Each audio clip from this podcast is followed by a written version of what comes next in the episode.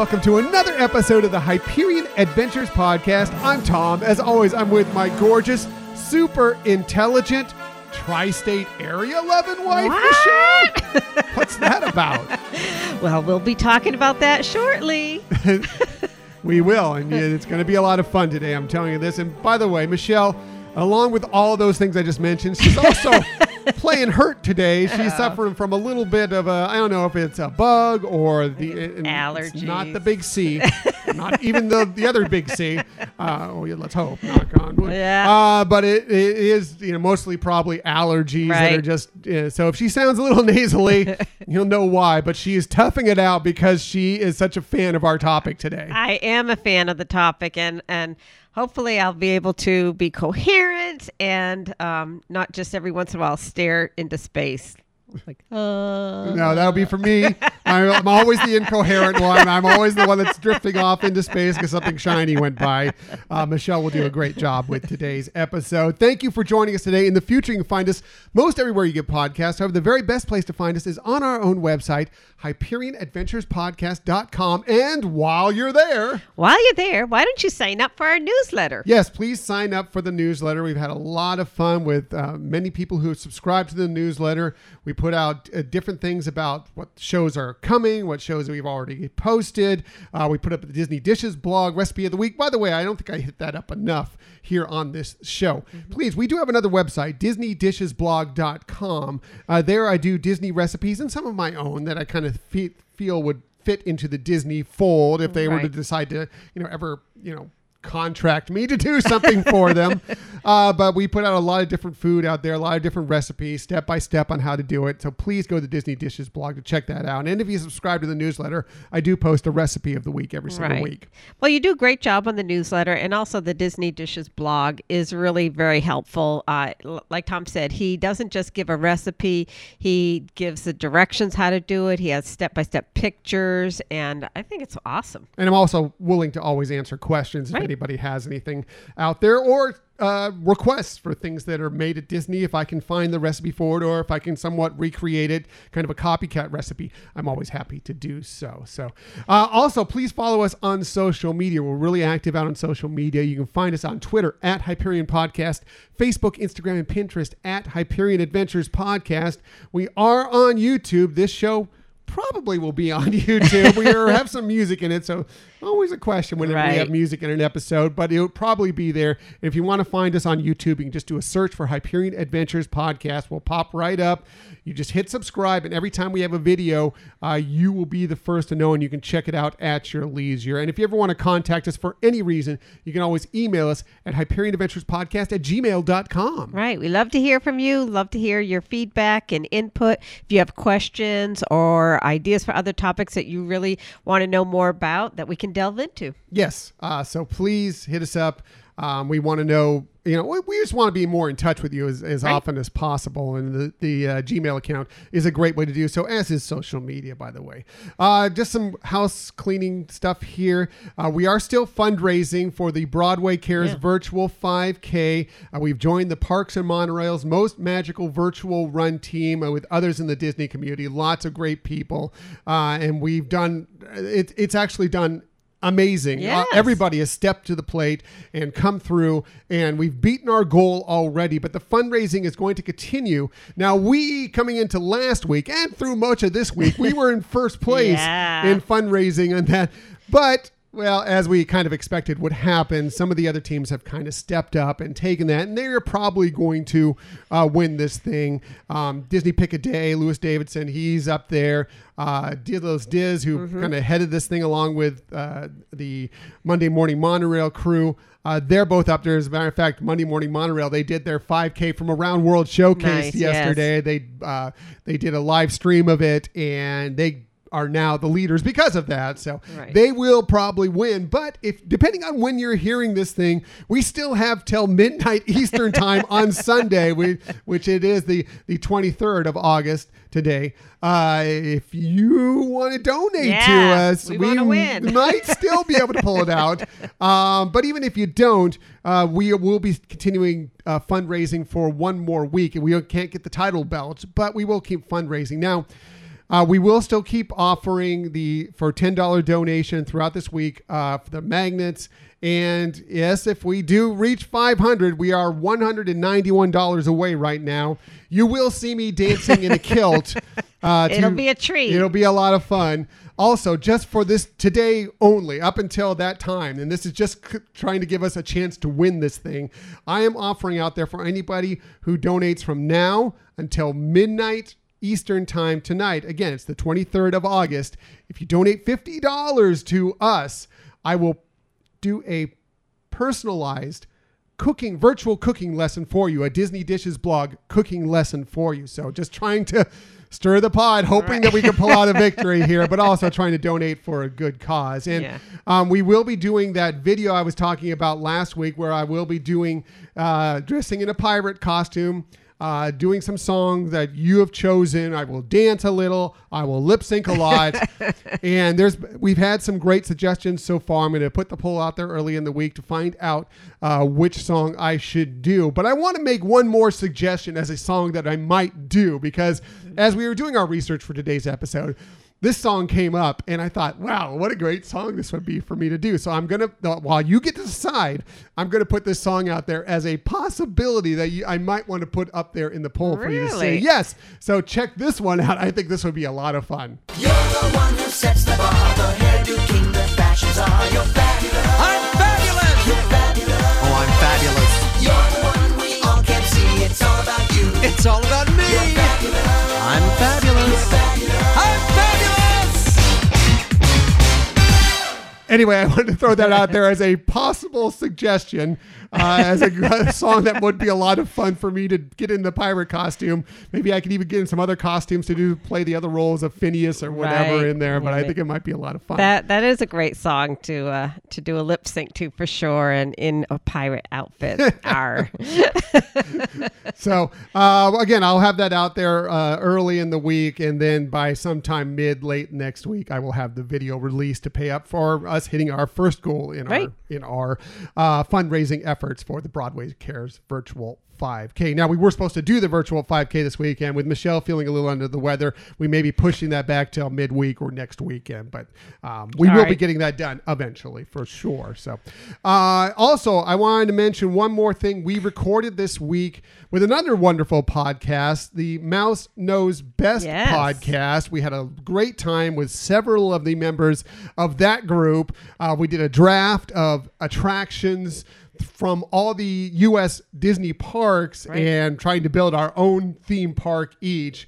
Uh, that will uh, they, they they said that that episode will probably air on a week from today, so the 30th of of August, and we'll keep you more informed when that episode comes out, including links and everything, so you can find that. But we had a great time. With Oh, them. they were they are so fun, anyways, and it was just an honor and, and a thrill to be able to do that with them. Yeah. So uh, keep an eye out for that because that was a lot of fun. And eventually we are going to be bringing uh, several of their members onto our show as well right. because they're, they, we just have a great time with them. So as for this week, well, we have lots of stuff for you today, including a major female film name has been signed to direct a Marvel film. Nice. And speaking of Marvel, a key landmark was put in place at a Disney park that is near and dear to us. And just a story that just came out recently. Just I, I saw this right before I came on, so it's actually not in my notes here. I have to actually, I'll probably have to dig it up here. Uh, but there may be another Disney private destination coming. We'll tell you for Disney Cruise Line. Uh, we'll tell you a little bit more about that. But let's get to our main topic of the week. We already alluded to it a couple times. It's going to be a lot of fun today because, you know, it's just going to be the best day ever. There's 104 days of summer vacation, and school comes along just to end it. So the annual problem for our generation is finding a good way to spend it. Like maybe building a rocket or fighting a mummy or climbing up the Eiffel Tower. Discovering something that doesn't exist or giving a monkey a shower. Surfing tidal waves, creating nanobots, or locating Frankenstein's brain. It's over here! Finding a dodo bird, painting a continent, or driving our sister insane. Idiot! As you can see, there's a whole lot of stuff to do before school starts this fall. Come on, Barry! So stick with us, cause Phineas and Ferb are gonna do it all. So stick with us, cause Phineas and Ferb are gonna do it all. Mom, Tom and Michelle are making a Phineas and Ferb episode. That's right. this is our Phineas and Ferb Oh my appreciation episode. Caught, caught Michelle off guard with that one there. that's funny. She didn't know I was doing that. Um, yeah. Uh, so we fell in love with this show actually recently. Uh, even though it had been out for more than a decade or whatever, and um, you know, we had some friends and family members who told us it was a great show. And we didn't listen to them. and we did not listen to them one little bit. Uh, but recently, we were flipping around on, uh, you know, Disney XD or whatever before Disney Plus had come out, and we caught the Star Wars. Right, and I'll be talking about that Yeah. shortly. Yeah. And uh, and we just kind of started watching a few, fell in love with it. Our son Scott, he it's one of his favorite Right. shows. We put it on for him regularly in the evening. He enjoys it very much. We enjoy it together as a family. And if you're listening, if you're coming in and, and listening to this episode, and hopefully, you know. uh, a whole episode on Phineas and Ferb. Why, you know, and we're going to try and go through it and explain to you why we love this show so much and why we think that you may love it too if you've never experienced it before, or if you have and enjoyed it yourself. Maybe some things that kind of may bring a little bit more to it for you, or we'll just kind of okay, maybe you're taking over my show. now. relive some great moments. All right, I'm taking up too much of it. Yes, and by the way, this all has to deal with uh, uh, Phineas and Ferb, the movie Candace Against the Universe, coming out on Disney Plus this week, this coming Friday on Yes. the 28th, and so that's what led us to this. Right. So now that I've, stel- I've stolen most of I know, I Michelle's like, all right. thunder, let's get to her. She was excited to talk all about this, so let's get to uh, her presentation uh, of our Phineas and Ferb appreciation show. Oh, how funny. Sorry, I don't mean to pull the hook on you there. No, but no, no, absolutely. I'm stealing your thunder, and I don't no, want no to worries. do that. So, um, I don't have a Phineas and Ferb shirt, um, but I did wear my Comic Con shirt today because that's actually um, where I had the opportunity to first meet that panel. I think it was in 2015 I'm not positive of that. But, anyways, um, the interesting thing is, I was uh, going into that room at Comic Con actually to hear the next presentation. And if you've ever been to Comic Con or know about Comic Con, you know, you get kind of like squatters' rights. So once you're in a room, they won't kick you out, um, but you might not get in a room. If it's already full or whatever. If so it's a really popular panel or Right. whatever. And if you're in the room, you can gradually work your way closer to the front as people leave. They've seen the panel they want, they go and they're like, okay, I'll take that seat up there. Right. You virtually move your way up if you are willing to stay in that room for longer. Exactly. So this was uh, also my first experience at Comic Con. So I was such a newbie and trying to maneuver it. But I, this one particular room that I wanted to see a presentation first was the Phineas and Ferb panel, and uh, again, I had I had heard of the show. I thought it looked ridiculous. I. I was like, all right, let me sit through this panel. And so the interesting thing, as we sit here today, I remember that panel. I remember the passion that came out from all the actors and writers that were on that panel. I remember them crying and sharing that love together of because they they that was the sh- they knew the show was already done. Uh, it was kind of like a wrap up, and I remember that so vividly. I have no clue what the topic of the panel I actually went in that room for. but I do remember the Phineas and Ferb p- panel, and I, re- I think I remember telling you, like, Yeah. wow, that was really powerful seeing them. You could tell they had such love for this show. Um, and again, that along with family telling us that this is a good show, we still ignored it because, again, For a couple still- more years, yeah. yeah, still very like judgy of a book by its cover and just thought they looked weird and didn't give it a chance. And like you said, we did. Yeah. And we love it. I, So I remember I, I couldn't go. I had to work that day or whatever the case may be. Mm-hmm. And so you went. Uh, my son Nick went Right. uh, to the Comic Con that day. I think you guys weren't in the same room that at that time. no, Uh, but uh, you came back and you told me about it and how and how it made you emotional as well, and Right, how you loved it. And we were thinking, and you said maybe we should watch this show, but then we never still got around to it until we stumbled across an episode a couple years later. Right. You know, and the sad thing is now that we do know the show. We know the writers um, and the, or the creators. We don't know them personally, but of them and and of the characters. One of them liked one of our tweets, a couple of our tweets this week. Yeah, thank you, thank you, Swampy. Um, but anyways, um, y- you know, I think had if I had the knowledge I have today going into that, I probably would have been a basket case after that because it, it Oh, would yeah. have been very Knowing you, yeah. yeah, it- would have Knowing been me, if I had yeah, been like I said, it was it touched me not even knowing anything about them, Mm-hmm. and I think if I had known, I would have been one gaga about being in the room with them and just loving their story. So. Yeah, for sure. As you said, though, uh, we're really doing this episode uh, in reverence of the upcoming movie that sounds like it's going to be amazing. Uh, and hopefully, people are staying, like you said, to listen because if you have seen Phineas and Ferb, whether you like it or not, hopefully there'll still be some fun things in this show for you. Uh, if you don't know it, hopefully this gives you some things that can really help you give the movie a chance even Mm-hmm. and really get something out of it. Because again uh, this is a great show. The characters are awesome. Uh, everybody that's involved in the production of it really put everything that they can on it. And it's a it's a wonderful disney type of show Yeah, and it hits uh, as like so many shows. Like if you like Ducktales, the new Ducktales or whatever, Right. several of the shows, it hits multi generations. You know, It'll, there are jokes and, and visuals that'll hit your kids. There are jokes and visuals that'll hit your teens and tweens, and there are jokes and visuals that'll hit adults, and it, it just runs the gamut. That Right. you- you'll love, and I'm sure you'll just talk more about that here. Exactly. So, as we kind of mentioned, the creators of the show uh, originally were uh, Dan Povenmire and Jeff Swampy Marsh. Uh, they had actually been working together on various shows uh, like The Simpsons and Nickelodeon series uh, Rocko's Modern Life. So, they had some experience of working together on an animation type of a show, anyways.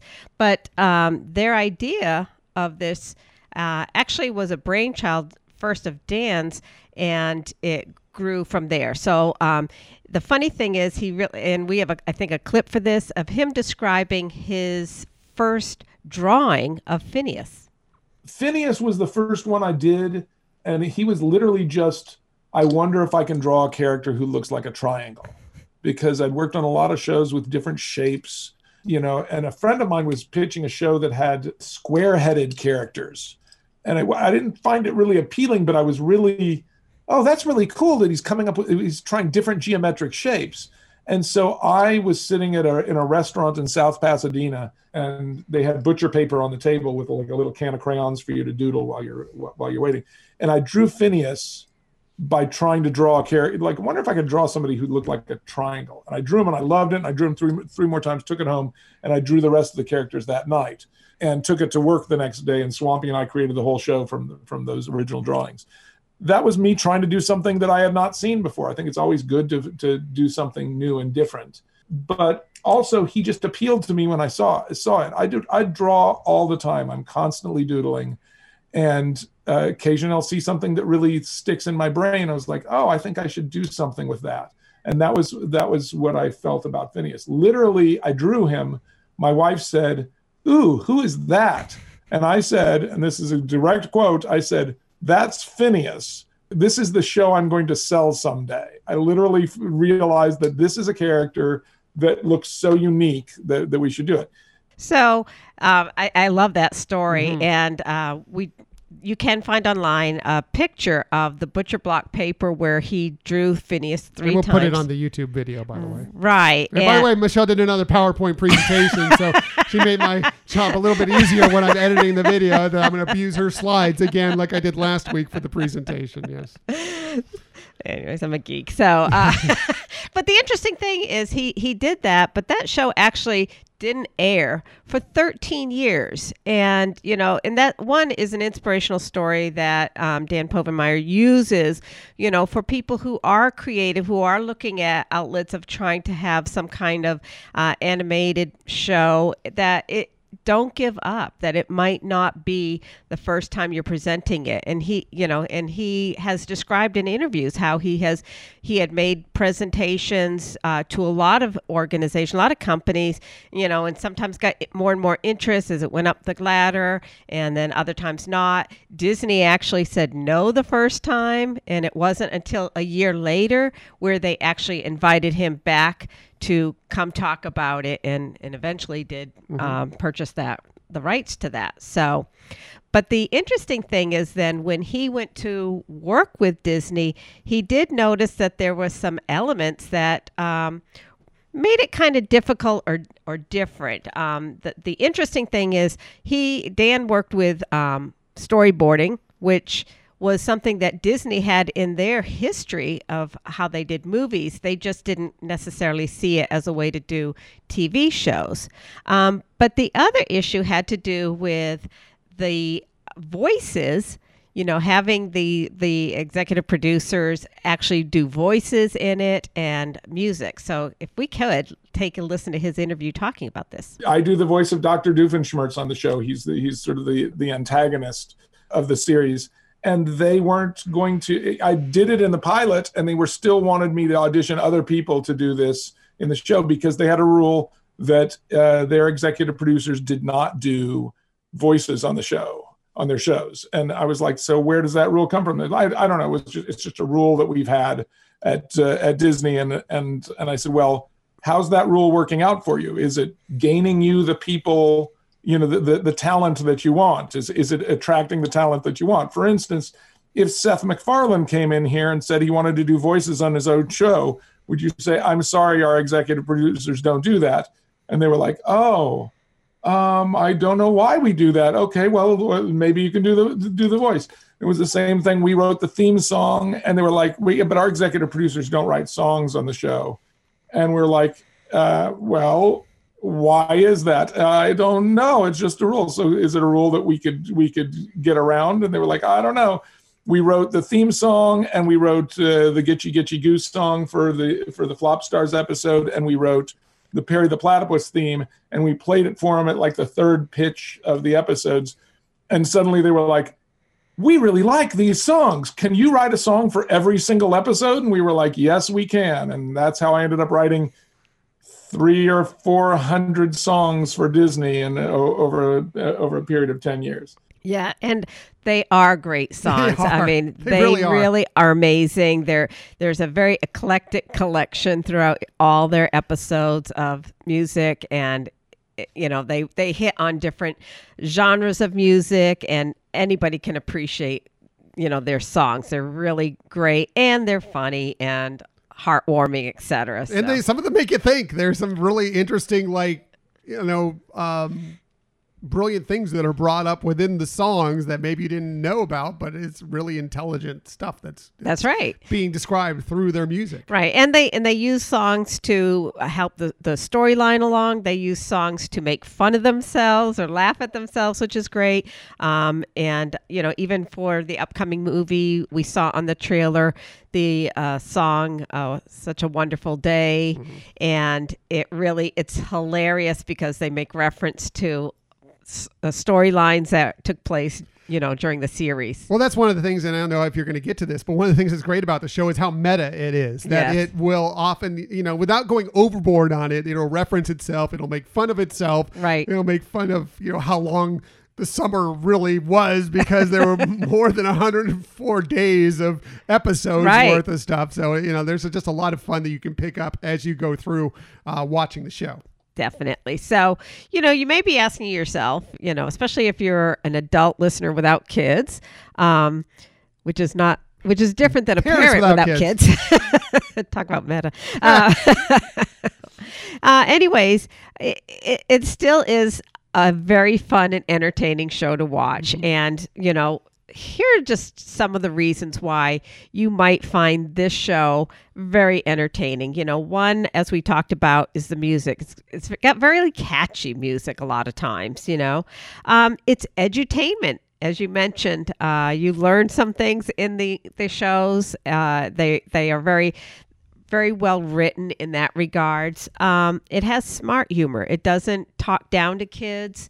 You know, it really elevates the level of humor, and and like you said, it throws in adult type of humor as well. Um, so it, it hits both kids and and adults. It also still will have some basic, you know, slapstick humor that kids will may enjoy Right, and get yes. a kick out of as well. So Right.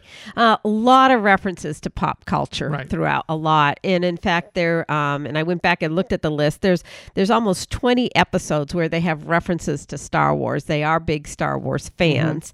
Um, and they also do a lot of uh, references to uh, 80s and 90s pop culture in there. So it, it, you know, you'll see things throughout their, their series that you'll, uh, you know, attached to because of you know your life experiences as well. Um, they have endearing characters. For you sure. know, they really are characters that y- you can uh, feel good about watching them and seeing what they're doing in their life. not just endearing, they're multidimensional. I mean, and not just the shapes. of you know, they are uh, they are very interesting characters that have uh, you know a lot of different true feelings. They a lot of different levels. People that you know you may watch one episode and think oh, this character is is such and such. Right. You know, but as you watch four, five, six, seven, eighty more episodes, uh, you will find out that there are various different levels to virtually every single character you run across. Exactly, exactly. And they do a lot to break stereotypes Mm-hmm. and, you know, really, again, um, you know, like you said, have depths to the type of things that those characters do. Mm-hmm. The other nice element about this show is they have great choreography. they do dance numbers like you wouldn't believe. And and whether it's, you know, pop dancing, you know, or if it's, you know, Broadway style, like Rockettes come out and everything, it's hilarious. Yeah. But they do a lot of wonderful dance routines and great choreography throughout. Um, and as as we mentioned a couple times now, it's a it's a great family show. It really does, you know, hit a lot of age groups. Uh, it doesn't matter, you know, whether you know it's boys or girls. It, it's it just does it does hit a lot of attraction to a lot of different uh, you know age groups. Yeah, again, there's various levels to it. It'll hit every single person in the room in some way. Not maybe not every episode, but there Right. will be episodes that you will find the humor in. You will it will touch your heart.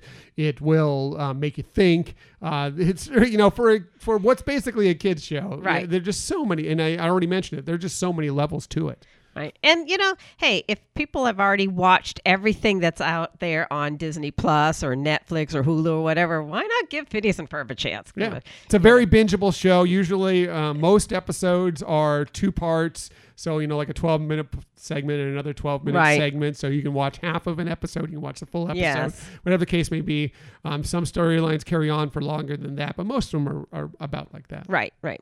So, uh, just to introduce people who haven't seen it uh, to the cast, and, and there's a there's it's a great cast as we mentioned, and there's a lot of people really going to focus on the main ones, the ones where this that really again drive the storyline for the most part. So, obviously, the first ones are Phineas and Ferb themselves, and you know they're two uh, stepbrothers that are living together, and they're the ones that are involved in kind of starting the storyline of, of, of what is going to be done that day. It's a summer day, and you got to do something that's big and exciting. Yeah, make every day the best day ever, essentially. Right, exactly. And they're joined by their sister, their older sister, Candace. Uh, she plays a 15 year old.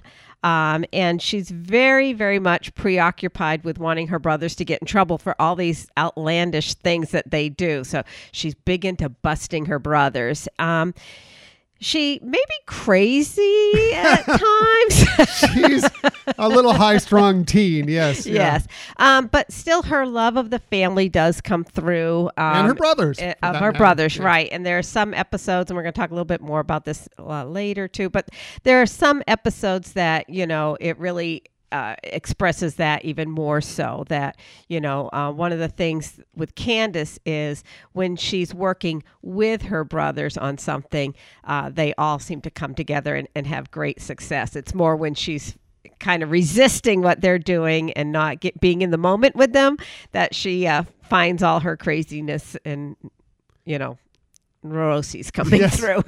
she has some neuroses. Uh, I, I find her such an interesting character because you, you, you know, the fact that she's like her life's goal is set out to essentially bust her brothers. Right. You know, it, she seems like she should be the antagonist, and that you should really dislike her Right, and be right. rooting against her. And yes, for the most part, you probably are rooting against her.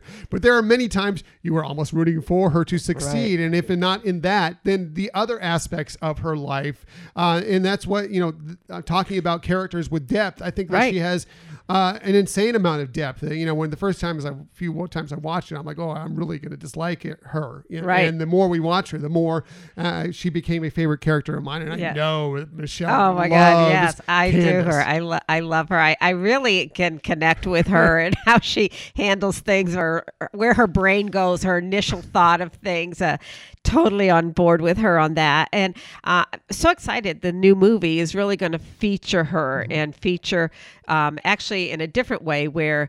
Uh, her brothers actually have to come to her rescue, Right. so that I'm looking forward to that. Um, For sure.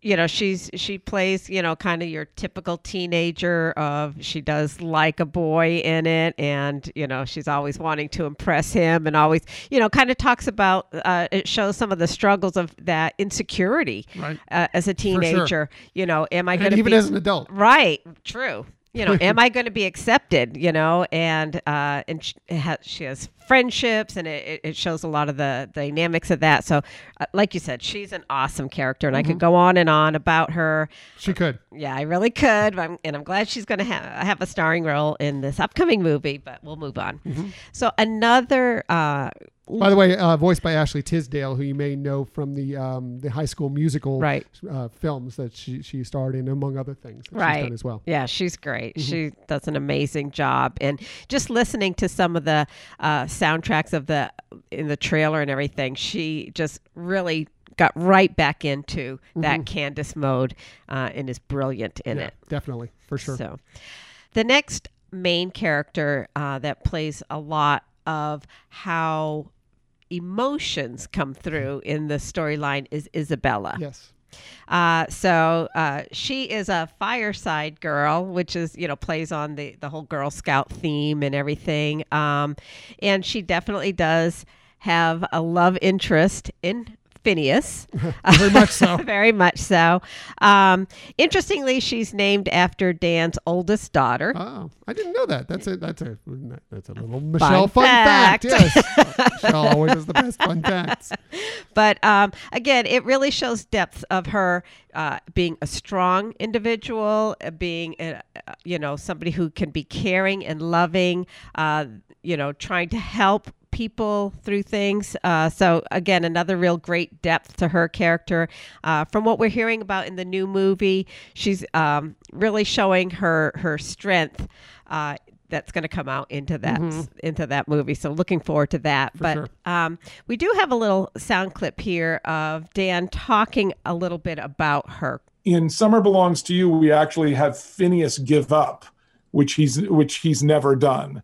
And it was specifically so that this scene would happen because Isabella, who is in love with Phineas, took him to the to Paris and uh, because it's the city of love and she tried to sort of show him how romantic everything and he just wasn't paying attention because he was trying to solve this problem. And now they crash landed on a uh, a de- desert island and she's just been dejected this whole, for the last like 20 minutes. And she's sort of crying by herself and and Ferb comes over just to, t- to console her a little bit and she says you know Ferb I was in the most romantic place in the world and he did not even notice me. I just feel so de- defeated. Look even now he's still trying to solve this problem. And he, and Phineas is over there trying to figure out a way to get off this island you know like oh we could we could do this. No we can't do that. We can, you know like and everything he's coming up with is coming up blank. And Isabella looks to Ferb and says you know and I would just give anything in the world if he would just sit down next to me and watch this beautiful sunset. Because the sun's setting the thing and the sun is also our ticking clock because he's got, got to get home before the sun goes down in order to win this bet. And Phineas comes over next to her and says, or we can dig a no we can I don't and he sits down next to her and he says I guess we can't do it. Well at least we can watch this beautiful sunset together. And he turns to her and she does not take that. This is the thing she's wanted more than anything in the world. But instead, she says, No, we are not going to uh, watch this beautiful sunset. That is not the guy that I fell into this situation with. You're going to, and she talks to him and she talks him up. And it's more important to her that he is the person that he is than for her to get what she wants. And that like I'm crying right now when I describe it. It's uh, it's to me that's a great turn. Yeah, I, I mean, and I'm tearing up now hearing this again. and uh, I we watched. I don't know if you saw it, but I watched it because they're doing a marathon this weekend of Phineas and Mm-hmm. On Disney Ferb Channel, on yeah. Disney Channel. And not like we can't stream it Yeah. Disney Plus, but hey, anyways, um, they did play this episode. Saw that you know that particular scene again. It brought tears to my eyes. Um, just knowing again when I, when I, as I was mentioning, the people associated with this series have their heart on their sleeve writing. And i'm mm-hmm. not trying to make it sound like every episode is deep because it really it if you just watch it for its the superficial part it's hysterical that, and and it's a great entertaining. But when you can really learn to appreciate these characters and what they mean and what they mean to each other and how they bring the best out of each other then you can love this show at an even deeper part of your your soul Yeah, and we should have probably said before that. Uh, spoiler alert for "Summer Belongs to You" if you haven't seen those uh, that series of episodes yet. But um, well that didn't really give it away because that's didn't really give away everything. It just gave away a key moment in there, but it didn't give away everything. Yeah, I could, knowing that moment, I could still watch it over and over. Oh, yeah, of and, course. and love For it. sure, you sure. know, and and I think even now, you know, like after we heard that interview where he, where you know Dan said this, um, it it made me appreciate it even a hundred percent more. Oh yeah, completely. You know. And uh, yeah, watching it again after hearing that interview um, totally gave me a different viewpoint. Right. So good. Exactly. So the last main characters of the series are Perry the Platypus and Doofenshmirtz. Doctor Doofenshmirtz. Dr. Doofenshmirtz. Didn't go to either doctor schools. Not for you to call it for you to call him Mister. So, um, you know, uh, so Perry is a um, spy that lives with the Flynn fa- family, who lives with, um, you know, Finn, Phineas, and Ferb and Candace. And the family and the boys don't know anything about Perry's behind the scenes life. They just see him as a platypus that does nothing, D- Doesn't do much, doesn't do much. And they mention that a but lot. he but he does disappear every day. Right, right. for some, but it's expected. They're like, oh, where'd he go? Right. Oh, there you are. Um, but his whole mission in each episode is really to defeat um, Dr. Doofenshmirtz with his evil plans. Um, and Dr. Doofenshmirtz, he's one of these, he's like a, a klutzy kind of evil scientist that it's funny because all of his inventions do work, but they just don't work for him. Right. But his whole goal is to become leader of the tri state area. right. so um and so a typical show has a, a very similar pattern you know not not 100% of their shows but most of their shows uh, as we mentioned it's summer vacation the two boys um, are sitting outside and they want to start the day by planning what are they going to do that day. Um, they're they're aided by a small band of their friends, you know, Isabella being one of them, but there are some others. Um, and their older sister Candace is usually spying on them, trying to figure out what they're going to be doing that she has to bust them for. And then simultaneously to that, you have the other storyline, which is Perry and, and Dr. Doofenshmirtz. I can never say it. It's a tough one. To It say. is Dr. Doofenshmirtz um, having this conflict between them on, you know, Perry's trying to defeat him. And at the end, the, the storylines intersect and Quite often, not all the time, Right. quite often. and then whatever that is happening that they're involved with with Perry's actions, it makes the things the boys worked on disappear so so that um, Candace can't bust her brothers because Right. the evidence disappears. Stuff always disappears or Right. something goes wrong right at the moment when she's about to bust them. Right, exactly. So, just want to kind of touch on what some of their summer projects are, not all of them, but some of them, and you may hear about them referenced a little bit in the new movie as well. Um, and they reference it throughout the series. Mm-hmm. It's very meta. Very meta. So um, the first one actually is the first one, which is building a giant roller coaster. And um, they actually do it multiple times. They actually have several episodes on it, and one of them is a musical, which is hysterical. Um, but that is their initial uh, Ferb. I know what we're going to do today. Yes. So, and another one that again they also reference in other times is they built a time machine, a very functioning time machine, and they utilize it to go back into time, forward into time, and it's again, it's just it's smart humor of how they do that and how they reference it in uh, you know in future episodes as well. And uh, little things will even pop up. Like I was watching one episode the other day, Uh-huh. and something that was that happened. I think it was actually the roller coaster, the musical, Uh-huh. Because it had happened after this time machine episode. There was a little thing in the parking lot that if you look in the background, you see it. And I'm not going to give it away in case you watch these episodes. But if you look out there, you're like, oh, that came from that one of the time time episodes. You can kind of see it in Oh. The background of the Right. parking lot. It's really fun. Yes. Um, they build a shrinking machine, and uh, it actually had a purpose to try to help Isabella actually with something going on in, in her life with one of her with her pet, um, but ends up eh, that they are in Candace. Right. Journey to the center of Candace. yes. Uh, she eats a sandwich that they're in, and and now they're in her. And that's hysterical. Mm-hmm. Um, they build a portal to Mars Yes. and uh, and again, Candace is gets in the trap all the Yeah, time. She gets sucked into a lot of these things Yes. often. So not only is she frustrated because she's trying to bust her brothers, but then she gets sucked into what their activity is, and it, it's something that she has to deal with now. Yeah, on usually a unex- personal level. Usually unexpected. Like the boys didn't plan for it to happen, but Right. because of the fact that she's trying to bust them, or she's like looking in on things, and she ends up getting sucked into this, or putting into a rocket, or whatever the case right may be. exactly and so like when uh, she walks into accidentally walks into the portal to mars she does end up being the queen of mars Yes, as you'd would.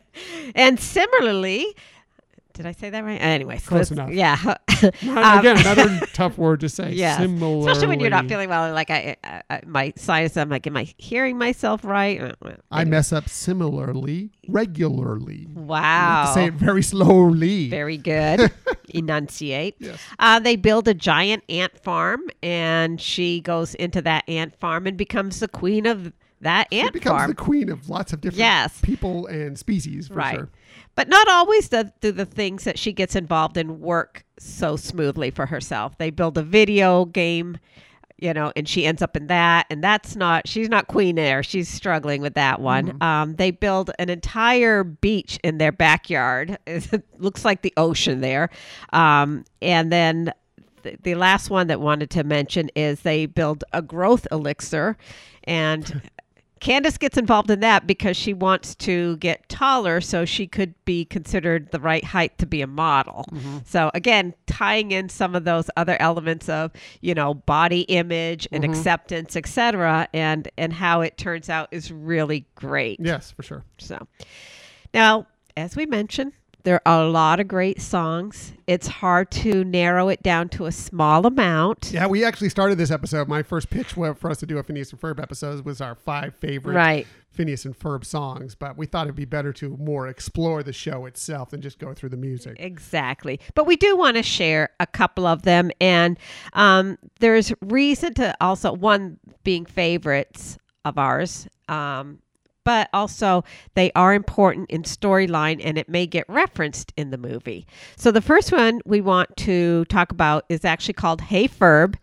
And it is comes from the remake of the roller coaster only as a musical. And in this episode, they actually are saying it's a remake. They're not trying to say, oh, let's think back of that. They're going to redo it, but now in musical format.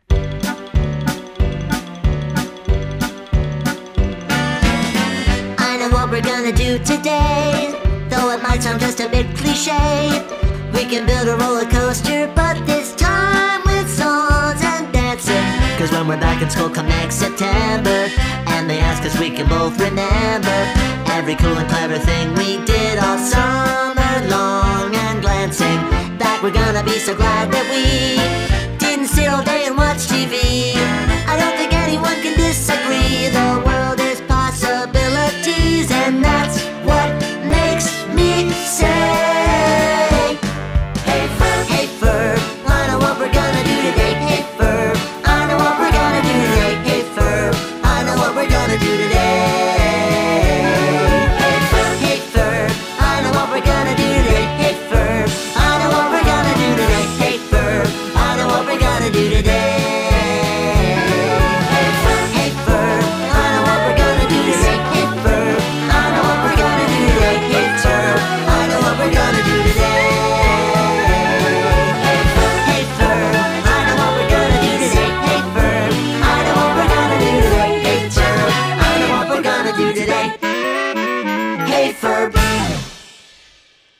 Not only is that a funny song and it you know does explain a lot of things of their storyline but if you're when you're watching this uh, particular episode of phineas and ferb is they're actually singing this song and they're in costume in sets of hollywood movies you know like classic movies Yeah. like singing in the rain and um, King and I, Right, uh, yeah. just several musicals because this is the roller coaster, the musical, musical, Yeah. right? So, um, again, kind of laughing at themselves, you know, and again, great choreography there as well. Um, one of the things I didn't mention, and that is a little funny piece of it is Ferb, who is the stepbrother who comes from England, um, really is a, a man of little words. Right. Um, so he, that's why you don't hear a lot of, of Ferb dialogue. Uh, it's always Phineas, the one that is initiating the But conversation. When, Ferb speaks, it's almost always poignant in some way, right, or form. exactly, exactly. Um, the next song that is also a great song. Um, it, it comes from an episode where it's um, their parents' anniversary. And they, this is one of the ones where the brothers, as well as Candace, are going to work together to regroup a band that is their parents' favorite band, like an 80s style band That broke up. that had broken up and they all had you know the the all, the band players had all gone their separate ways. Um, and so there's this plot to get them together so that they can perform on a stage in the backyard. Right. and uh, a big As you would. yes a big production. And, and this is one that even though it is a big production and, and everything that candace uh, does not who I guess I should say she chooses not to bust her brothers and allow it to happen because of the love that she has for her parents and that she got really joy out of doing this with her brothers. It was it was something that brought her a lot of fun. So um, this is when they're first starting to get the band together. They go to a library because that's where one of the band members ended up being a librarian. And this one is called Ain't Got Rhythm. You keep saying that you don't have rhythm. Listen what you're doing right there. With that stamp and a book, you got a real nice hook. Sounds to me like you got rhythm to spare. I have no idea what you're talking about. I've got as much rhythm as that chair. What happened to me was a tragedy, but I don't have to be a millionaire. Look, I got a sweet deal going on here. I got all the books that I can read. All these sweet old ladies and this carpet from the 80s. What more could a librarian need? Besides, I ain't got rhythm. No, I ain't got rhythm. Said I ain't got rhythm. I ain't got rhythm. You're kidding me, right? You're, you're kidding me. Don't you see what you were doing right then? That's a wicked groove you were starting to move. Mister, you got rhythm times 10. I think perhaps that you're not listening. I find it tedious to repeat. It's no big drum, I just can't keep time. I'm telling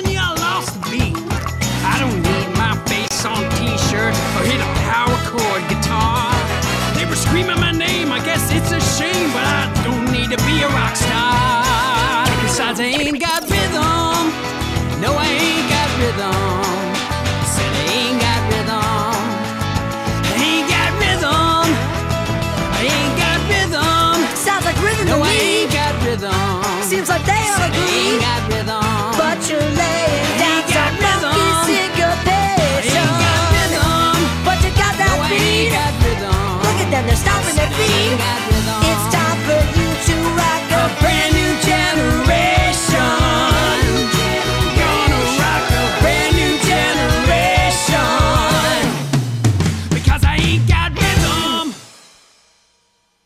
Just go join the band? Hey, hey! Hey, look at it! Look at it! Turn up! Ready? Hey, I got rhythm! So good. It is good. Uh, so, you know, again, all those percussion sounds in the library are hilarious. And I, I don't know for sure. I've never heard this in an interview, but I remember the first time I saw that episode, and that library scene reminded me of The Music Man, where there's a scene where the kids are in the library and, you know, they're dancing and things like that. And that's what's happening here. You know, I know this is a, a, a podcast where you're just seeing, you're just hearing it and you're not seeing the episode, but, you know, people are tapping their feet and, you know, tapping books and Right. everything. So, uh, kind of very, I, I would, wouldn't be surprised if that's kind of one of their um, you know images that they they kind of drew from and that was swampy Yeah, so Swampy is the character's name, which Right. is taken after Swampy Marsh, who is one of the writers. The other one, the other members of Love Handle are Dan, who is Dan Povenmire, Right. who is uh, also obviously one of the creators and writers, and then Bobby, who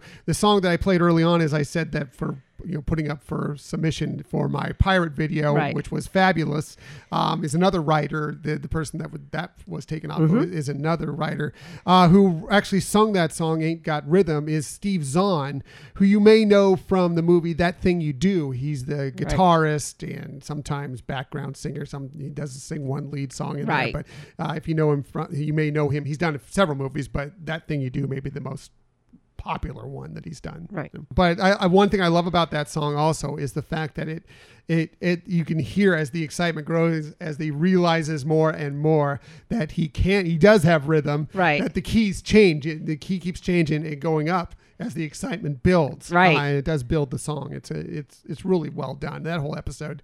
Uh, we may talk a little more about that. That whole episode is magnificent. yes yes um, we could delve into any one episode and have true. a whole podcast episode but um, so that made this this doing a, a broad spectrum of the the series very challenging to narrow things down and be within a, a, a reasonable time frame to do an episode for us.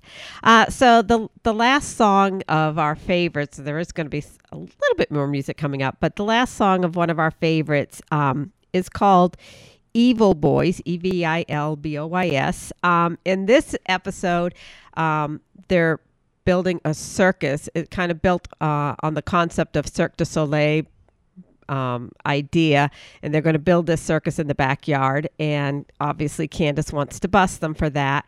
Uh, however, her boyfriend brings over a basket of um, vegetables, and it has parsnips, which she is highly allergic to. Maybe that's why I'm having allergy problems today. I'm, I'm zoning in on my Candace side There here. no parsnips in the house. I'm actually not allergic to those, but anyways, um, and you know, obviously they're going to exaggerate the elements of her her allergies, but uh, she does have some issue with her voice, um, and now she feels she needs to hide herself so her boyfriend doesn't recognize her as the one with this deep new voice as a result of her allergies and she puts a paper bag over her head and she Because leaves she, she also turns beet red. Yes. and uh, so she ends up still trying to go over to tell her mom what's going on in the backyard that she's got to come check out because the boys are doing things wrong. And uh, so she does it via song. Mom. Candace, have you been near the wild parsnips again? Yes, but you gotta see what Phineas and Ferb are doing. What is it now? Those boys are always up to something. And it's bringing me to tears, cause just before you get home, it always just magically disappears. Those boys are evil. But before you get home, they somehow always clean up the mess. Those boys are evil. Let me spell it out for you, Mom. E V I L B O Y S.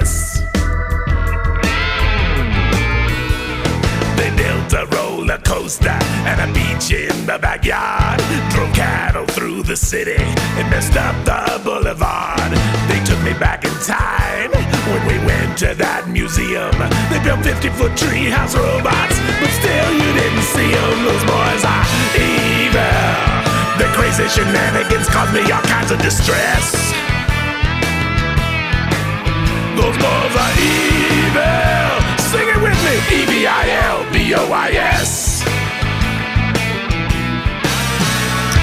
know you think the saints, but mom, I'm here to tell the B O I S. They're just E V I L. Those boys are evil. They're making me feel like my head's in a hydraulic press.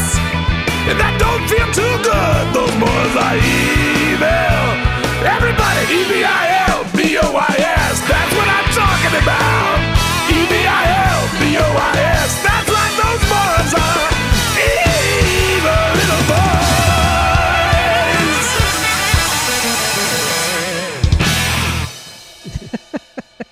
just such a creative way to to continue that storyline of you know trying to get her mom to come home to see what the boys are doing you know and and how frustrated she gets that they've done all these crazy things in the past. She still hasn't been able to see them.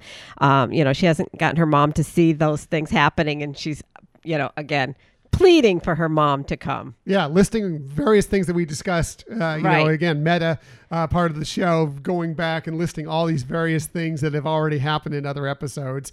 Um, so good. Uh, sung by Dan Povenmire, again, Right. one of the creators of the show. He he was in that interview and he claimed like I'm the only other person who has voiced Candace besides Ashley Tisdale when he did the evil uh, evil boys song. Um, so, but you know, looking back at just the three songs we just played, uh, you can see they're all different genres. Right. Evil Boys, obviously blues. Ain't Got Rhythm, a little bit more of a rock and roll kind Right. of thing, and then Hey Ferb, more of a show tune. You know, Right. so uh, you can just see, and that's just three songs. Right. Um, again, all the songs run the various different genres Yes. uh, of music. So many different ones. There's rap. There's reggae. There's all there's sorts country of stuff. Yeah. and western Yes. Those two things don't go together. and there's some um well heavy metal music Right. there is Classic ballads, Right. rock ballads, and their their talent is just phenomenal of how they can really capture all different types of essence of music so um really really fun fun and so want to talk a little bit about this episode here Mhm. you you started a, a little bit uh, earlier when you said that was our first experience with watching Phineas and Ferb. Uh, I think it was just one of those we had nothing to watch, and you know we are like, eh. I And think it was just trying to go to bed or something. we're up with anything Star Wars. We saw Star Wars. Right, Oh, okay, right. let's yeah, check it out. Right. And so uh, I think it was playing on Disney XD or something like that. And it was about to start. And we were, eh, all right, let's check it out. Um, it is uh, different in that it is a one hour special. Um, and uh, they first announced that they were going to be doing this episode actually at Comic Con in San Diego in 2013. Um, and so that I'm sure was an exciting panel time to be on. And uh, Disney released a five song soundtrack from this movie. So, uh, you know, it really was, you know, like a, a mini movie for sure. Uh, some really interesting things, at least from when I was researching it. The uh, opening crawl is voiced by Jim Cummings. So uh, we know him from many things. Many with- things, voicing many things, yes. Disney and Star Wars, for Right, exactly. Um, that they actually did take um, scenes from A New Hope, and they, I want to say this correctly, they directly rotoscoped it into animation. So Cool. um, yeah, they really, you know, um, I- I did see somewhere in an interview where um, where Dan, when Disney bought you know the Lucasfilm Mm-hmm. uh, ability to to show those films that Dan right away sent a message to Disney saying I see a Phineas and Ferb episode coming up so it's exciting that they actually made it a, a, a one hour episode um, there's a lot of amazing details if you're a lover of Star Wars watching this episode um, and again it was our first time watching it we loved it after seeing it um, and It inspired us to actually watch a few episodes Right, of Phineas and Ferb, which we exactly. eventually fell in love with. Exactly. But uh, one example is they do have a scene where there is uh, a band, like a cantina band playing, um, but they have electric guitars.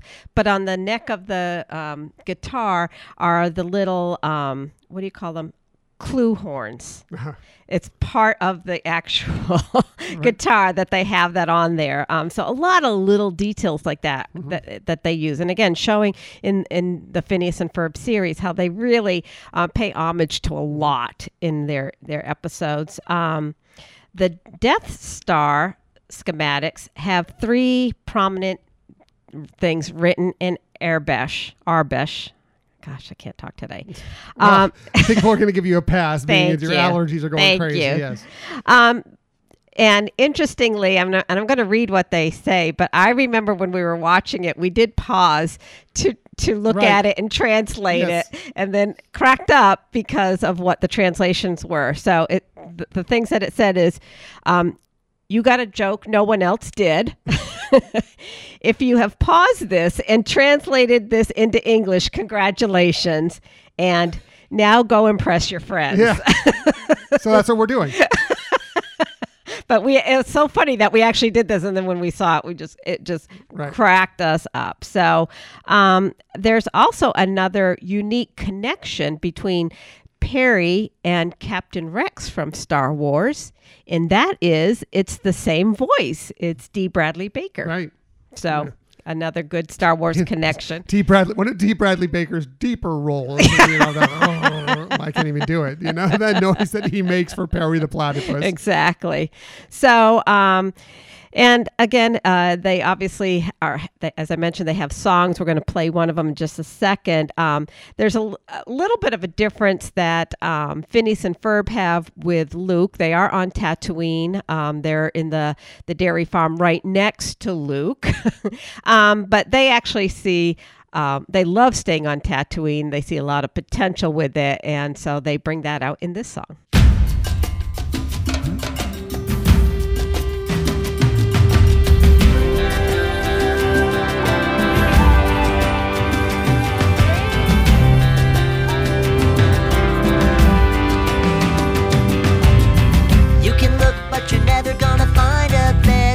To be than this little slice of heaven tucked between the Jundland Waste and the Big Dune Sea. We can surf through the canyons or train a pack of dewbacks, build a giant hamster habitat for wombats, or fire up our solar-powered sandcastle making machine. We're on Tatooine.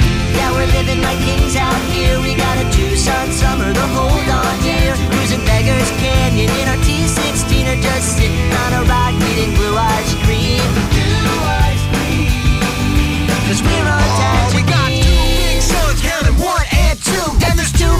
Flynn Fletcher boys. Well, we're brothers. We're step. No, we don't share a gene. But we'll always be together here on Tatooine. Jamming with the Modal Nodes, racing turbo dust bikes, trading with the Jawas.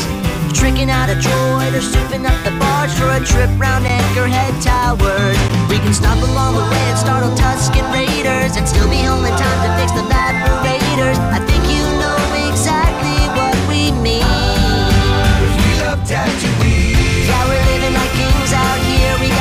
The whole darn year. Canyon in our T16 or just sitting on a rock eating blue ice cream. I may be wearing my heart on my sleeve, but I can understand why anyone would want to leave. We know our pride may sound a tad extreme, but we're so happy here we tend to overstate this theme. Overstate this theme. Cause we love Tatooine. Oh, we love it.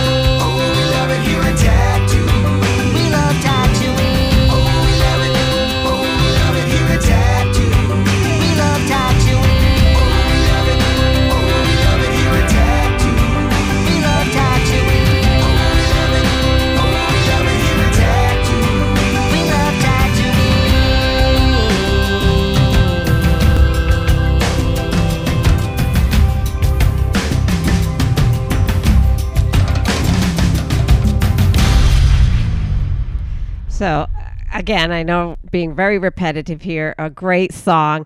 Uh, their lyrics are brilliant, and it- it really is worth listening to them and listening to them again. And I mean, every reference you can imagine, they put in a song, and that you know I think really highlights that. That if you're a Star Wars lover, you got everything that they said, and it was all very poignant, and it all again it helped drive the story because at the base of it all, they're talking about a two son summer, which their whole storyline is about summer vacation. Right.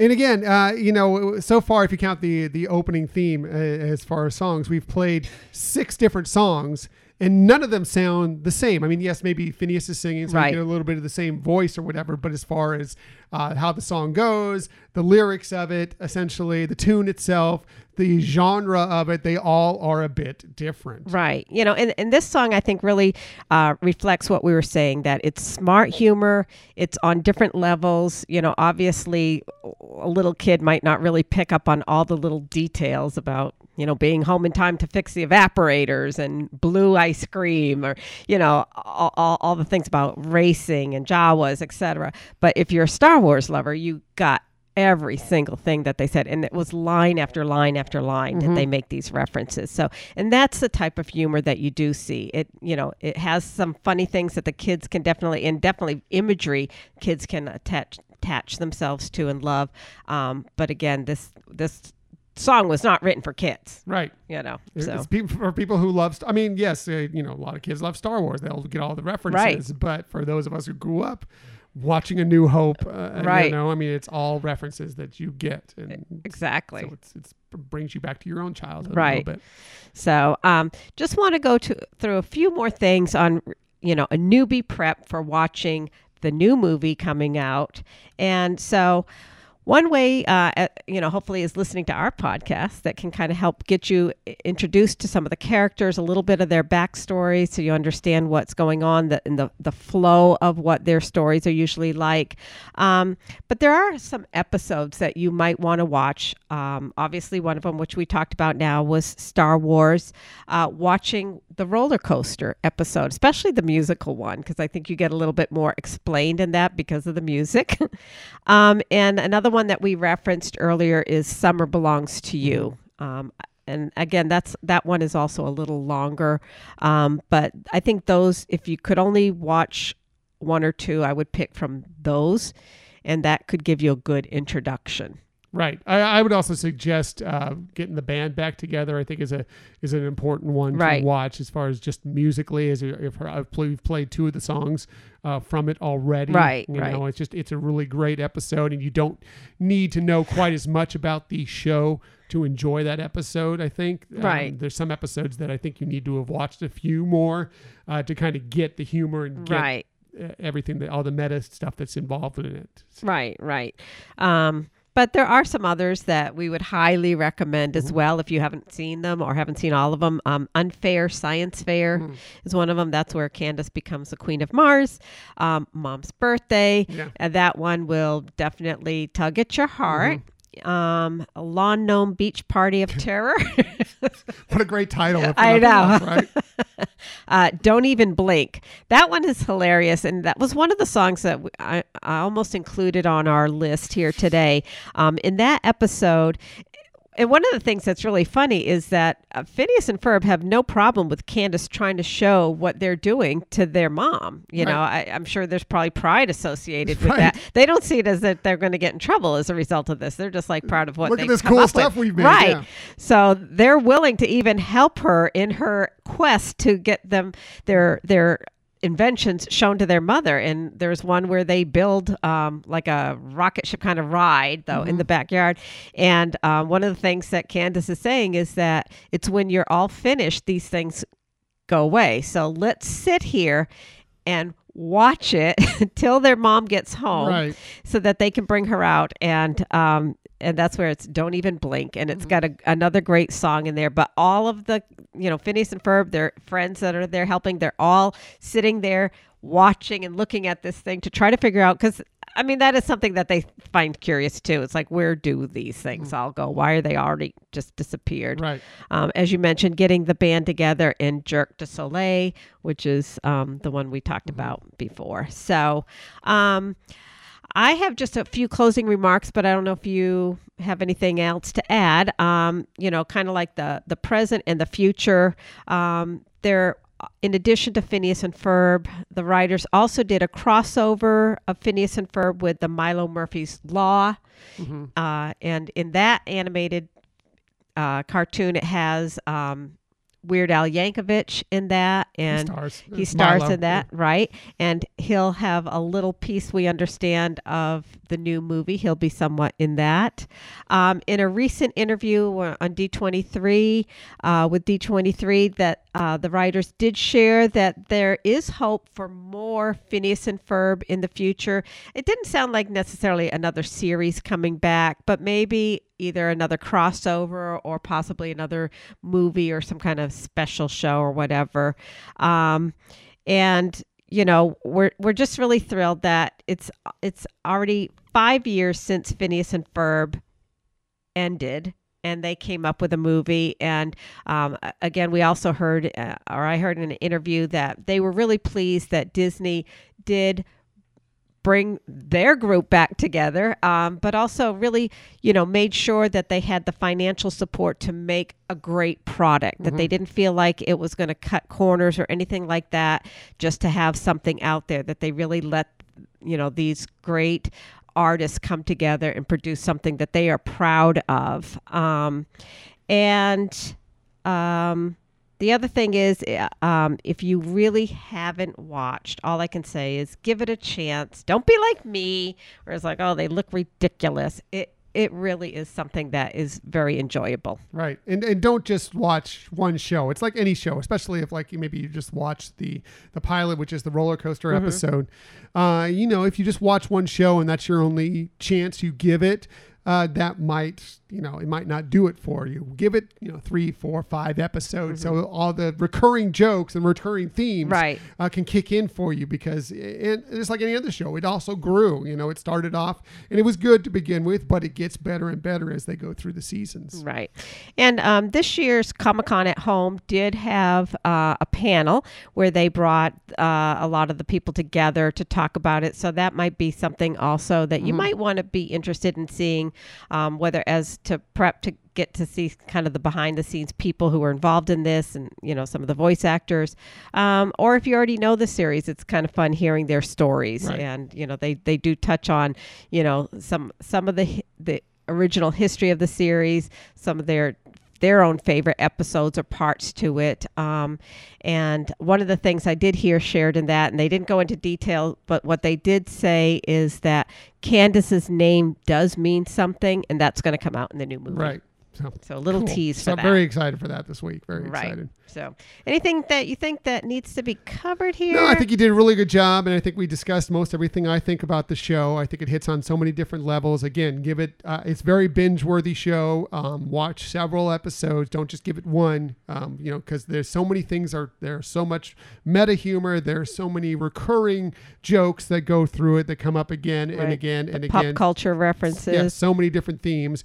Uh, you want to, you know, maybe the episode doesn't have the song that hits your genre of music, but wait three or four episodes, you'll find a song that hits the music you like, um, and you know, the you know the interesting lyrics, and they're very rewatchable episodes as well because Right. there are a lot of things that will flash by you, little uh, you know visual gags or little lines in Right. songs or just little uh, lines of dialogue that you may not catch the first time, but the second or third time through, it'll make you laugh. Exactly so so um, give it a chance for sure. yeah and enjoy Yes, yes. So Michelle always does a great job with this, and we love Phineas and Ferb. We hope that you love it too, or that you will learn to love it, and we hope that you'll love Phineas and Ferb, the movie Candace Against the Universe, which we're very excited about. We are actually going to get a chance to watch it thanks to D23 and us being D23 Gold members. We're going to get a chance to watch it on Thursday, the 27th. Uh, so once we watch it, it'll probably be in the evening time. Uh, we will tweet out our, our initial, you know, uh, thoughts on Right, it, and then right. of course we'll talk about more of it on the episode coming up that week and what what maybe give a little bit more of a review. So Right. very excited. So thanks, Michelle. Great Oh, job. As likewise. always, Michelle always does the best job with these subjects. And to take us out on our Phineas and Ferb appreciation episode, ladies and gentlemen, Love Handle.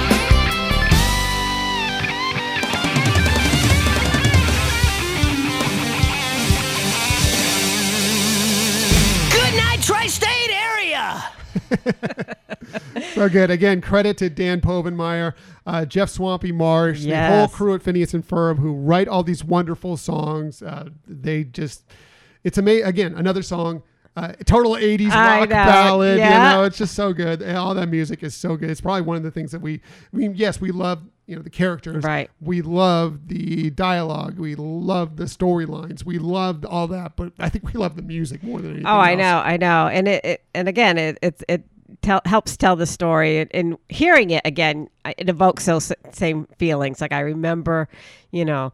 Candace putting her arms around her brothers that they had done a really good job for their parents. Oh my god! um, and Isabella being a ninja coming Yeah. from above. You know, her so- and the other fireside right? girls. It's awesome.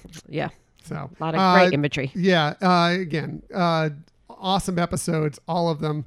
Um, go check out Phineas and Ferb. Go check out the movie when it comes out on Disney Plus this week. Uh, you're going to love it for sure. So I- Exactly. I, I think if you if you know us, if you're a fan like we are, I think you're going to find that this show is one that you will be. Um, it, it will speak to you Right. in many ways. Yeah. So Exactly. uh, let's get to the. We've already spent a lot of time on, on Phineas and Ferb, so let's get to the Disney stories of the week. Uh, we have a few for you this week, and I'm going to start with a major female name has been tabbed to direct an upcoming Marvel film. Now, it's not a Disney Marvel film; it's a Sony Marvel film, hmm. but you know. We like to branch out a little bit here and there. We love Marvel films. I mean, Spider Man is technically a Sony Marvel Right. film. Give so- dude where they deserve it. yeah. So uh, this from Variety.com. Olivia Wilde has signed a deal with Sony Pictures to develop and to, uh, to develop and direct an untitled female-centric Marvel film project for the studio. Sources have told Variety.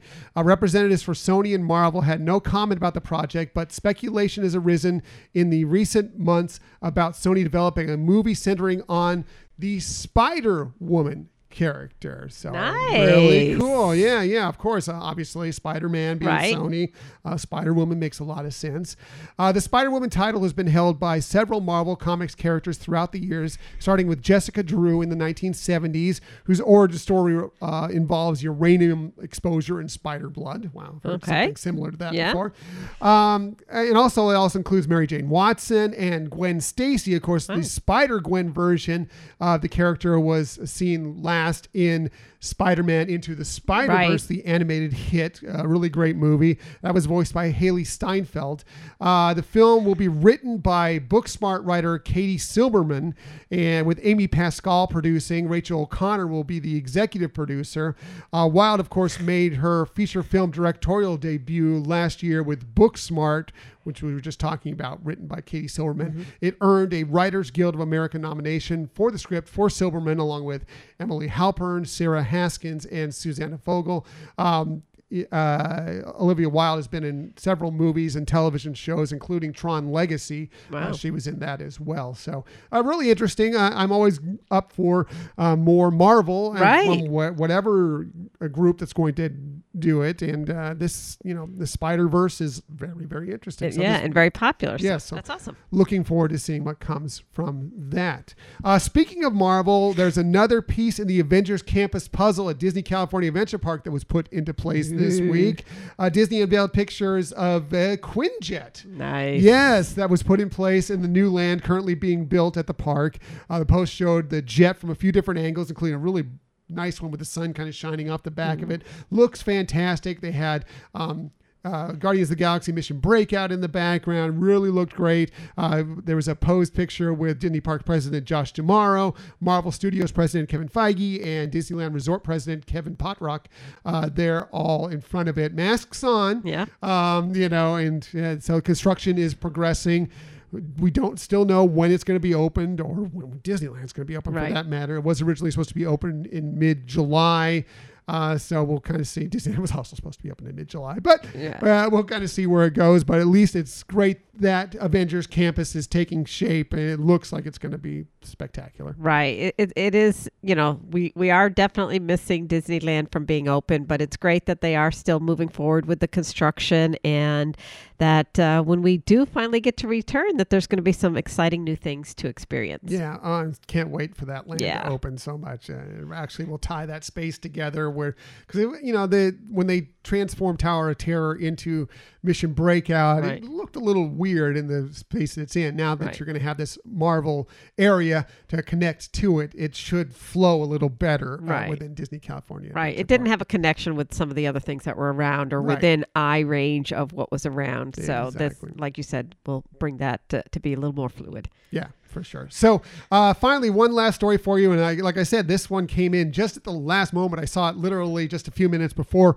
we were about to air, so I'm actually reading this straight off the the website. If you're watching the video, wondered what I was fiddling around with for so long. I had to pull up the website here, uh, but this is from Disney uh, Cruise Line blog. Who, uh, if you're a Disney Cruise fan, it's a great blog. Definitely check it out. They have all sorts of information, news, um, navigators from past cruises, helpful whatever. tips. Yep uh, definitely go check out that blog. But this came in. Uh, according to a report out of the Bahamas from the Tribune, Pearl Island recently signed a deal with Disney Cruise Line to potentially offer cruisers the option to spend a day at a private beach. Pearl Island offers, offers white sand beaches, a traditional uh, Bahamian lunch, snorkeling, water play area, kayaks, beach chairs, and private cabanas.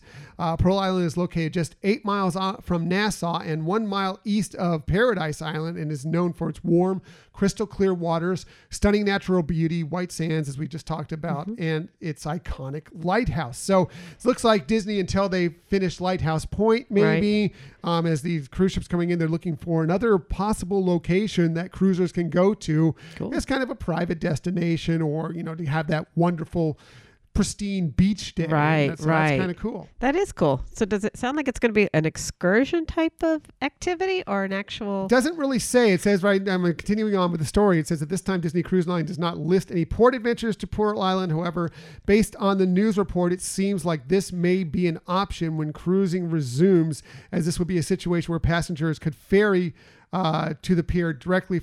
Uh, over to Pearl Island. So I guess yes. So it sounds like it will be if you go to Nassau. Would be Right. my guess that you would uh, be part of this excursion and ferry over there. And you know if how many times have you? I mean, if you've done Disney cruising a lot, you've probably been to Nassau once, twice, 20 times, Yeah. whatever the case may be. How much can you do in Nassau to have another option for something to do? I think that's that's great Yeah, and that actually something that's I, we might look into if we were going to do that. Right. No, it makes sense because, like as you mentioned, um, you know, Nassau is one of the is the main stop when, for their shorter cruises. You know, so their three day cruises, especially, um, and which is a great way to get oriented to a, a cruise if you've never done one. That that is kind of you know a standard, easy going one, and it does have some things to check out, but. Right. If you if it's one that you get to do frequently, you're like, eh, I mean, for us, like you've said, we've seen it so many times. We it becomes our pool day, um, Right. a lot of times too. Yeah, but we, it's- we're, we're happy with if everybody just goes ahead and explores Nassau and Right. we get the, the little bit more wide open space on the pool deck, exactly on the ship itself. yeah. So, but it, it does sound like a really neat place to visit, and that's going to have some activities that'll be fun Yeah, as well. cabanas, nice, Right. yeah, kayaking, all sorts of cool stuff. Mhm. So interesting to see what comes of that, and if that uh, starts appearing as a shore excursion very soon. So cool, Cool. cool. So that's it for the Disney stories of the week. However, we never leave you without giving you some sort of tip that might help you on your next vacation, and we always start with Michelle. One because she's wonderful, gorgeous. uh, plays hurt here on the show, as you've seen with her fighting through her allergy issues. But she always has the very best tip. So let's get to it. Here is Michelle's tip of the week. You're so kind and generous. Um, so I'm. It's a it's a very short tip because I knew that I would probably talk a lot about Phineas and Ferb. So I tried to keep this I one. talk for another hour. You're right. really yeah, to, I. It was hard not to. Um, so, anyways, my tip is more related to making dining reservations, and you know, we we realize right now with uh, Walt Disney World that it's a 60 day window now versus when we used to have 180 day for advanced dining reservations. We also know with capacity issues that sometimes it might be challenging, especially if you're going either as a large group, you know, so maybe nine people or, you know, more, or just two people. And so just want to uh, give you a tip is if you're finding online some challenges with the um, table service of getting that kind of situation. I mean, I know some people when they have a large party, they they may break it up into two, you know, and do like a two tables of eight or you know, I mean, two tables of four or table four and five or whatever. That may work, it may not. Or if you're ta- you know, you might see that there are reservations available for a table of you know four or six, but not a table of two. Um, it's still worth calling and trying to see if there's a way that they could accommodate you. Um, they may not be able to, but but they really do try. So I would say if there's something you want to experience and you do see that they have seating, but it's not at the capacity that you're looking for, is is give them a call. Right. Uh, they're always willing to, to help out if they Right. can, if they, if they can uh, find a way to make it work. Uh, they will put out the effort to do that for Right, sure. right. Disney is very accommodating in that way. So, Right, so- great tip, Michelle. No, always has the you. very best tips. Uh, my tip this week, I'm going to talk a little bit about uh, Disney transportation, just kind of knowing Disney transportation if you have never been to the Walt Disney World Resort or if you've never been to the Disneyland Resort. Now, um, as far as Disneyland, once it reopens, hopefully soon, uh, we've, we're here in San Diego. We finally got the clearance to reopen some things this week. I we're hoping that we keep the numbers down and schools can reopen here soon. We'll see how that goes. Uh, but things are starting to open up in California a little more, so hopefully Disneyland will fall suit. But if you are going to Disneyland, know that most of the hotels that are in the area. Of course, there's only three Disney actual resort hotels, Mhm. but there are a lot of other nice hotels within the area. Most of them are within walking distance, so you don't need to worry about your transportation to and from the parks. Now, if you are a little bit farther away, or if it's you know maybe something that maybe you don't, you're not you're already walking enough in the parks. You don't want to walk that much more. Uh, check on your hotel because a lot of them offer shuttle Right. service to the parks. Uh, definitely check on that. The one thing I want to caution you in though is be sure to check into what parking rates are there if you're driving into town or if you're renting a car Right. or whatever uh, it may be. Uh, because a lot of the hotels do charge, you know, $20 a day, whatever the case may be, for you to park your car there. But there are some hotels, including one of our favorites, Right. that offers parking included in the price Right. of your hotel. So uh, keep track on that in case you happen to be driving in. Now, at the Walt Disney World Resort, uh, there are lots of reasons why you will never need a car there. If Right. all you're going to stay is in the Disney bubble, uh, there are so many different forms of transportation. Now, I know most of you know Walt Disney World and you know about all this, but Right. in case you don't know, or in case you're visiting there for the first time, I want to go over to some of the different forms of transportation Cool. at Walt Disney World. Uh, of course, there is bus service from every Disney resort. Right. Um, some have more of it than others, Right. but there is bus service everywhere. Some are more frequently, some take a little longer to get Right. there. To the parks. Right. To, from to the, parks. parks and to uh, Disney Springs. Springs, yep. Uh, as well. Uh, there are several uh, resorts that are on the monorail line. So if you're wanting to go to Magic Kingdom or to Epcot, uh, you can catch the monorail from the Contemporary Resort, and that includes Bay Lake Towers, uh, the Polynesian Resort, Mm-hmm. and also the Grand Floridian. Uh, if you're looking to get uh, to Magic Kingdom via a boat, there are several uh, resorts that offer that as well. The Wilderness Lodge does. Fort Wilderness, of course, where the cabins and campgrounds are, uh, the Polynesian as well, and the Grand Floridian all offer boat service to Magic Kingdom. Now, they may not be running right now, but when things get back to more normal, again, I'm trying to put out transportation for you for when Sure. things are going out there, when things are running as we expect them to be. Uh, and the same goes with the Epcot and Hollywood Studios, the friendship Right. boats that are there. They go from the Boardwalk, Yacht and Beach Club, and the Swan and Dolphin. And uh, if you want to get to Disney Springs, uh, if you're staying at Old Key West, Saratoga Springs, or Port Orleans, both the French Quarter and Riverside, uh, they have boats that run right to Disney Springs. So kind of an interesting way to get there. Right. You know? Exactly. Uh, there's also, of course, the new Skyline, relatively new Skyliner service that goes to Epcot and Hollywood Studios. The resorts you can catch those from are the Riviera Resort, Caribbean Beach Resort, Pop Century, and Art of Animation. And also now walkable if you want to go to Magic Kingdom. You can walk right from the Contemporary and Bay Lake Towers to Right. Magic Kingdom. We do it all the time. Really easy. Right. And now I, I don't know if it's open yet, but it's very nearly open. If it's not already open, there's a new walkway coming from the Grand Floridian as well. If you want to walk from there, that looks like a little bit longer walk, Mm-hmm. Right. but still a way to get there if you're looking for, you know, not having to fight with the transportation in some way. And so, Exactly. um, again, you don't necessarily need a car if you may be wanting to travel to some places easier. Again, you're going to be paying for parking there unless you're on uh, staying on Disney Vacation Vacation club points. You will be paying for parking at your resort. So keep that in mind when you're renting a car. It's just not the fee for the rental car. You will need to pay for parking as well. But uh, just to let you know, there are various transportation options throughout the Disney resorts. Right. And you can really find, uh, all, you know, obviously once you're at your resort, you can get information about that on the app. Like, um, you know, it gives waiting times Mm-hmm. for the bus coming to pick you up. There's also usually screens at a lot of the resorts that that will have have that information. Um, I, I think the one thing would to keep in mind is if you're going from one resort to another. Let's say you have table you know service reservations that you're allowed to go to one of the other resorts right now it's um you you would have to do going to a park and then from that park to the next one Right. or you could get a rideshare service Right, and which uh, they do offer. Of course, there's the mini. Well, the minivans aren't right, right now, now. but Mhm. uh, there's Lyft, there's Uber, all Right. you know, the va- various rideshare companies. Right. Um, they run throughout the parks and are very easily, and, and we use them quite often. Right, and right. A lot of times, much more efficient than the Disney bus service. As much as it's exactly. Nice to have there, and it's complimentary for staying there. Uh, sometimes it's nicer when you want to get there in a timely right manner. and sometimes it's a must too if you're going to a certain like when they resume for example some of their tours start really early in the morning um, that you might not actually be able to get Right. a disney transportation to the park in time for that then you could use a, a ride share for yeah, that as if you well want to be sure to get to, like, say, the Disney's Hollywood Studios and get that boarding group of Rise of the Resistance, be there in Right. time. Uh, you may want to ride share over uh, Skyliner. Uh, questionable on whether you'll get there in time, even though the rope drop is much later than it Right. used to be now.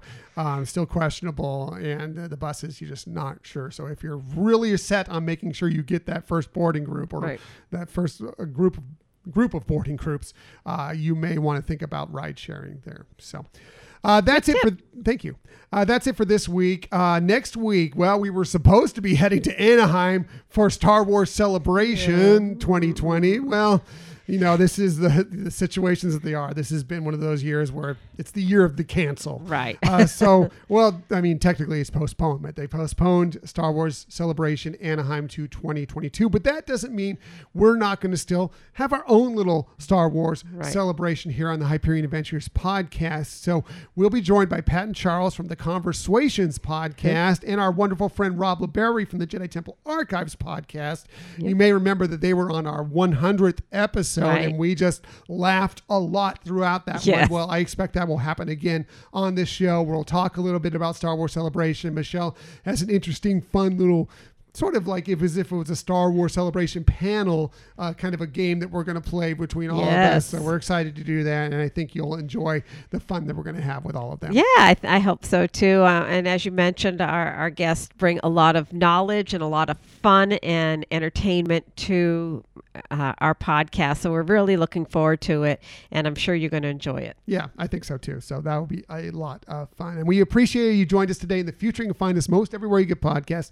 However, the very best place to find us is on our own website, HyperionAdventurespodcast.com. And while you're there, sign up for the newsletter. Please sign up for the newsletter. I forgot to mention earlier, and I'm, I'm can't believe I didn't mention it, but I had so much to get out there. Um, we do have a new category for our Hyperion Adventures Disney Hall of Fame, and it came out in the newsletter this week. It is Best Disney Sidekick. So please, I'll put it out on social media again. Um, please send us through our social media, through email, whatever the case may be, your top five Disney sidekicks, and we'll put all the nominations in there. The ones who get the most will end up on our final ballot in November and December. Yeah, it'll be fun. Yeah. Uh, speaking of social media, you can follow us on social media. We're on Twitter at Hyperion Podcast, Facebook, Instagram, and Pinterest at Hyperion Adventures Podcast. We do have a YouTube channel. Hopefully, you've seen this video on YouTube. Uh, if you just want to find us, just do a quick search for Hyperion Adventures Podcast, hit subscribe, and you'll know whenever we have a new video out there. And if you ever want to email us, please hit us up at our Gmail account, Hyperion Adventures Podcast at gmail.com. Right. We love to hear from you. And another way that we really love hearing from you all is through reviews, whether it's a star rating or an actual written review. That really helps us really know what, what we're doing well. And, uh, you know, it also helps other people find us. That's the biggest thing for me. No, I really want, we want, of course, want this show to be the best it can possibly be. So anything, any criticisms, constructive criticism you could give us would be great to help us uh, improve this podcast and be something that you enjoy week in and week out. But really, the best way to have people find out about our show is just tell friends. Yeah. Just tell your friend that you like this show and that they might like it. And that is how we build this group of this whole Hyperion adventurer family. Right, and you've done a great job because Yeah. we have we continue to growing. grow, and we're really impressed by that. Yeah. Um, that you all have helped us on this journey. So thank you, thank you so very much. So that's it. Thank you for listening to the Hyperion Adventures podcast. We look forward to sharing some time with you again next week. Until that time, I'm Tom, I'm Michelle. and we hope that you have a magical week. Bye.